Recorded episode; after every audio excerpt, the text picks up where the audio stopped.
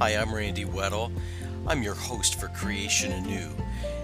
I pastor two churches in Indiana Community Church of Mooresville, located in Mooresville, Indiana, and I also pastor Mount Pleasant Christian Church, located in the great town of Hall, Indiana.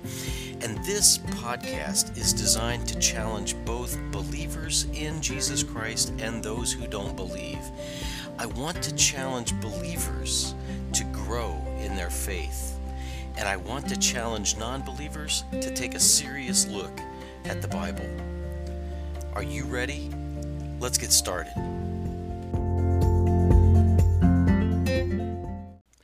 Well, hello, everyone. Welcome to Creation Anew. Uh, I'm so glad that you're with me. What in the world are we going to talk about today? Well, I want to start on a series of podcasts talking about the church. And um, I have a motivation for doing this, and I'm going to tell you that motivation right up front so that you know exactly um, the place from which I come. Now, if you're an unbeliever, you may say, well, this really doesn't have anything to do with me, and I would agree. The church really has no bearing on you, but here is something that will help you uh, if you listen to these podcasts, especially if you have been critical of churches who have desired to open amidst COVID. You'll you will gain an understanding of why those church leaders chose to open their churches. So it may give you an understanding, and and I know that many of you who are unbelievers um, do truly want to understand why Christians do the things they do. Well, this is going to be one of those times. This should have every Christian's interest uh, because it deals with the church. And hopefully, throughout these series of podcasts, we're going to understand why uh, the church is important to Christians. Uh, in my mind, it should be obvious, but but it may not be obvious to everybody. So let's let's talk about why I'm going to talk about this subject. I am coming from the position that it is time for believers to come to church. And uh, I know that we have had a pandemic. I, every time I say pandemic, though, and I may make some people mad saying this, I, I struggle calling what we have just gone through a pandemic. I, am not. I, I'm just not sure if that's what it was. So if you're mad at me because of that, then well, there's nothing I can do about it. I, I the church the church has gone through some some trauma. And it didn't start with COVID. Let me give you some some ways that I saw it start in my observations, I saw it start as early as the 1990s when people, uh, which by the way, churches are much different than than what they were even you know 30 years ago. Some of you think that churches, you know, uh, are, are weird. Uh, you would really struggle with churches 30 years ago because it was more uh, conservative, more straight laced, uh, you know, people dressed up more, things like that. And I'm not saying that that was a good thing, I'm just saying that's the way it was. But in the 90s, I started hearing rumblings of people saying, I don't understand why the church is so important. And I even heard it, uh, those rumblings from, I remember in one case, a leader of a church that started the question, why is the church so important? And uh, I even asked that question too. It's like, okay, what you know, is there a better way of doing things? And I've come to the conclusion that no, there isn't. Now that doesn't mean that I'm I'm the end all. Uh, you can you can also uh, do your own study on this, but even back nearly 30 years ago, there were people that were becoming disillusioned with church. And the mindset seemed to be is there a better way of doing things? And that, that's an honest question. That's okay. And then it started sliding into well, we're going to disassociate from organized church. And we're going to start meeting in homes. And believe me, home churches are fantastic within some boundaries. And the boundaries need to be that, and what I saw with, you know, my observations of home churches uh, were that they were kind of just very free flowing. There was no organization and no leadership. And and one of the requirements of churches is that there is some kind of organization. I don't mean that it has to be a corporation. I mean there has to be an organization and, and within that organization leadership. The Bible does talk about the need for leadership in bodies of believers. So it's not I'm not against a home church because they're small or because they, you know, they're disillusioned with with many either denominational churches or other organized churches. I, I don't have a problem with that. What I have a problem with is that home churches um, usually end up not going anywhere because they're not organized and they're not they don't have a leadership structure which is required in churches. And that's a biblical requirement.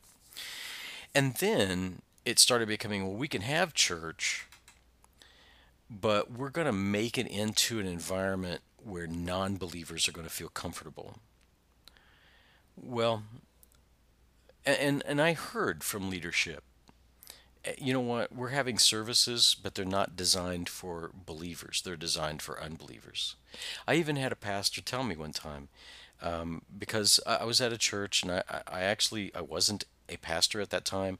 I was at a church and i had to work a job where i was working on sundays and it bothered me. And i remember telling him i'm really sorry that i'm missing so many sundays and he, and he even told me um, i don't really care if you're here because the interest was going into you know what may, many people may call a small group or a life group small groups and life groups can many times they can do wonderful things but many times they end up being or having the same problem as a disorganized home church. So the the move went to we can have church and let's make it really attractive to non-believers. So that's where you started getting you know uh, very short sermons that weren't very deep and uh, a lot of music and a lot of music that you know in many ways was very wonderful but it didn't it didn't reach believers and here's the deal the church is not for unbelievers. That doesn't mean that I don't want unbelievers to come to church. I want them to hear the gospel. They're welcome to come. And when they do, they're going to be loved. But that's not why churches meet. We meet to gather as believers. And a worship service is designed for believers, not unbelievers. So I saw some disconnect there. And again, you know, in my working things out, I, thought, okay, well maybe it's maybe it's good that we're, you know, uh, um, reaching out to non-believers in this way. But I've come to the conclusion that it's really not.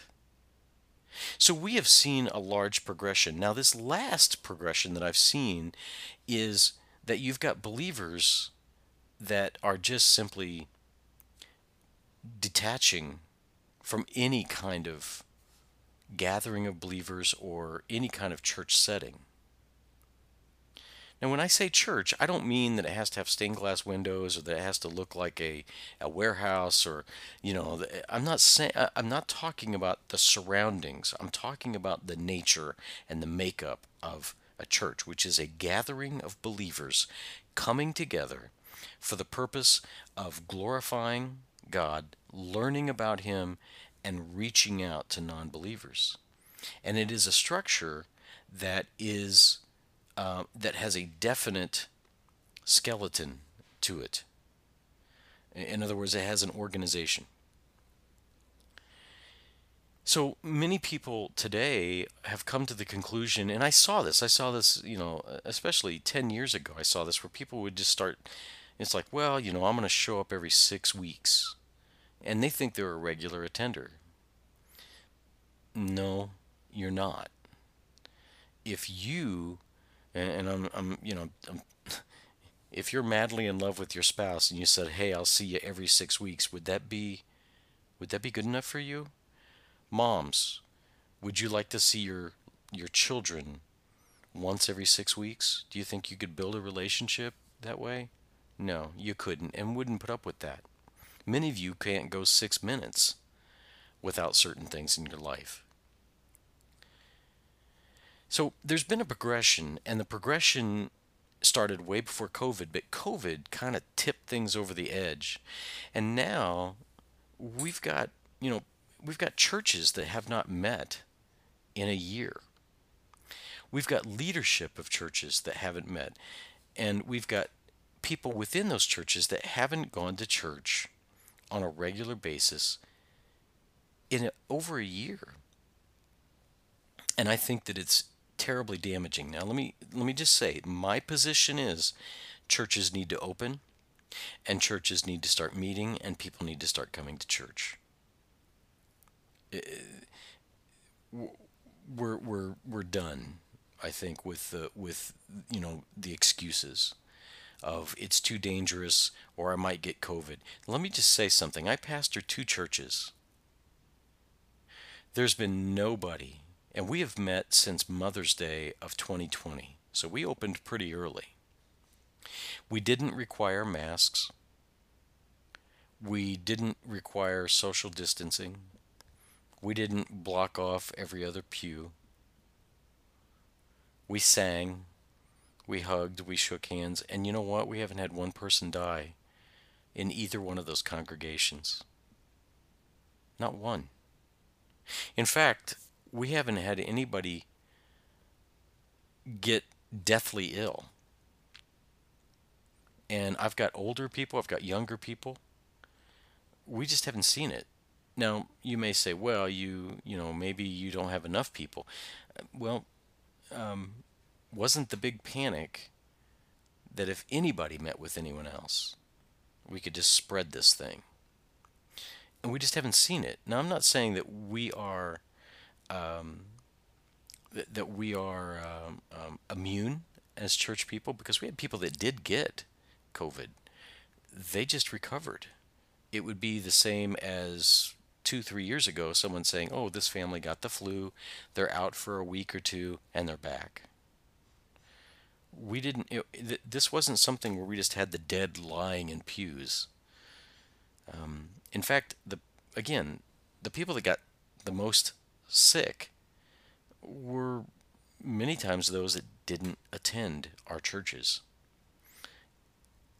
The people we again we have had nobody that's died. Nobody has died from our congregation from this virus. And I'm not saying that, that nobody has died uh, because of this virus. I'm not saying that nobody's gotten deathly ill from this virus. I'm not saying that. I'm just saying that our experience was different than what we were told was going to happen. And now we have, you know, we've got the options of masks, We've got the options of, you know, um, of vaccines. And with those, my point is the excuses are starting to wear thin. What else is it if you are not opening as a church, or if you are not going to church? What is what is your excuse now? will it be 25 years from now that you can come back? Because if I understand um, viruses correctly, they don't go away. So if you're waiting for this thing to go away, um, you're never going to come back to church. Now, I just gave you my position, and um, I know that some people will say, well, you don't, you know, we, we've had mandates from the government um, we've had this and that, and and my argument to that is, according to the U.S. Constitution, we have the right to assemble. As as believers, we have the right to to assemble in a religious setting. So that there's no there's no excuse there. And some people would say, well, it would be against the law. Well, no, it wasn't. Um, and any threat by any civil authority to stop churches from meeting would be against the Constitution. And people may say, well, you know, um, uh, there, it was a mandate, it was the law, and, and you're wrong on those things. And plus, as a U.S. citizen and as a citizen of heaven believer, you are required to obey your government. And your government in the United States is the U.S. Constitution, not a governor or a president or a senator or anyone else. You see, people can fail and they can go do things against the law. And if you say, well, just because it's law, I'm going to follow it, you don't have any biblical leg to stand on. That would be the same people, and, and I'm going to say something that may hurt, but there were people in Nazi Germany that did things because it was the law that were absolutely heinous. And we would look back now and go, why would those people do that or allow that to happen? Well, it was because they were following man's law rather than the moral law, which is always, always above man's law. So a governor can do a mandate, but um, that doesn't really mean much of anything if it is unconstitutional. So the the excuses for not going to church, not attending church, are wearing thin. And I know that there will be because people will always find an excuse for not going to church. That's just the way it is. Now, what I would say, and I'm going to give you some, some scripture here, but my answer to that is if you are very comfortable with not going to church, you may be those people that were among believers, but you really weren't a believer yourself. I'm not saying that you go to church in order to be saved. You'll never hear me say that. But the nature of a believer is they know they need to go to church. They know that church is important. And doesn't mean you accept everything that a church does. Sometimes churches do really awful things. Okay? I'm not defending everything, but I am defending the church in this. It is something that is important to God. Now, let me show you where I'm getting that. If you hear a dog bark, which you just did, I, I have two golden retrievers and a border collie. Uh, uh, bo- excuse me, border collie Australian shepherd mix. Um, there's usually somebody barking around my house at any given time, and they like to compete with me. So it's not your imagination. You may hear a dog bark every so often. I want you to chew on this piece of scripture. Jesus is asking his disciples who people are saying that he is. And then he comes down and he says to them, Who do you say that I am? And Peter confesses that he is that Jesus is the Christ, the Son of the living God. And in Matthew 16, 18, Jesus says this I also say to you that you are Peter, and upon this rock I will build my church, and the gates of Hades will not overpower it. Now, we can talk about this all day, but I'm just going to say this Peter is not the leader of the church. Okay? Some people believe that. That is a false belief. He was a leader in the first century church, but it, he didn't become pope. Okay? I'm, I'm just going to say it. And Jesus is not saying here that he's going to build the church upon Peter. Now, the apostles were described as part of the foundation upon which the church was built. But it wasn't just Peter alone, it was the rest of the, the apostles too. And the main foundation of the church is Christ. So let's just, you know, uh, that's not really not the focus of what I'm wanting to talk about anyway, but I thought I'd hit it. Two things that I want to bring out here. And this starts us on this journey of talking about the church. Jesus says, I will build my church. Did you hear that?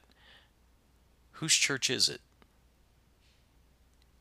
It's no one else's but Jesus's. And he says he will build his church. The reason why church should be important to believers is because the church is important to the Lord. That doesn't mean that he is not angry at times with the church. Doesn't mean that we never sin. It doesn't mean that there are you know bad churches that or that there aren't bad churches. There are. But the church, the the assembly of uh, of people who have believed in Jesus Christ, is important to Jesus enough so that he's going to build it. The other thing about the church is Jesus says here that the gates of Hades will not overpower it. Now, the gates of Hades is like the place of punishment. Okay? And when Jesus says that the gates of Hades will not overpower it, he means that death itself will not overcome the church. Now, I'm not trying to say that you can, you know, lick a doorknob that has COVID on it and and that you're you're you're immune from that. That's not what this is saying. What it is saying is that the church is so important that not even death can beat it. Now, you can take that in a couple of ways, and I think both ways are biblical. Number one, um, death can't beat the church because our Lord Jesus couldn't be held by death. Death couldn't hold Jesus. That's why he rose from the dead. And Jesus passes on that new life to believers. And someday we're going to see that. But no matter what happens here, until Jesus removes his church, there will always be a church. Which, by the way, I'm just going to say, I don't mean to put this in the face of, you know, dictators and and you know lawless leaders of countries. But if you think you're going to squash the church, no one's done it yet. And you're not special enough to do it. So, not even death, not even the threat of death, can kill the church. The church will be will be on earth until Jesus says, "Come home," or until the Father tells the Son, "Go get your bride." And that may be just a little bitty thing. Sorry, I just hit my microphone. I apologize. That may be just a little bitty thing, those two things. But it shows us that the church is important to Jesus. And it should be important to believers. So let me hit things right out of the gate. We're going to talk about the church. And I'm coming from the position that if you are a believer today and you have not gone to church in a year, your spiritual life has gone downward. And you can say it hasn't, but I'm telling you, it has. Being a pastor for over 30 years, I've seen it 100% of the time when people stop going to church, their spiritual lives start going downward. It's time. It's time to come back. You'll be met with love if you go to the right church. You'll be met with truth if you go to the right church. But it's time. Guys, that's all I have for today. And uh, if you would like to write to me and talk to me a little bit more, if you have questions about this, um, feel free. My email address is randy at creationanew.com. And I would ask you would pray for this ministry, pray for me. Um, support this podcast by subscribing um, and also tell others about this podcast. And that's that's really the primary way that this ministry grows is by just you guys telling other people. And i thank you. I thank you for your support. I really appreciate it. Until next time guys. Bye bye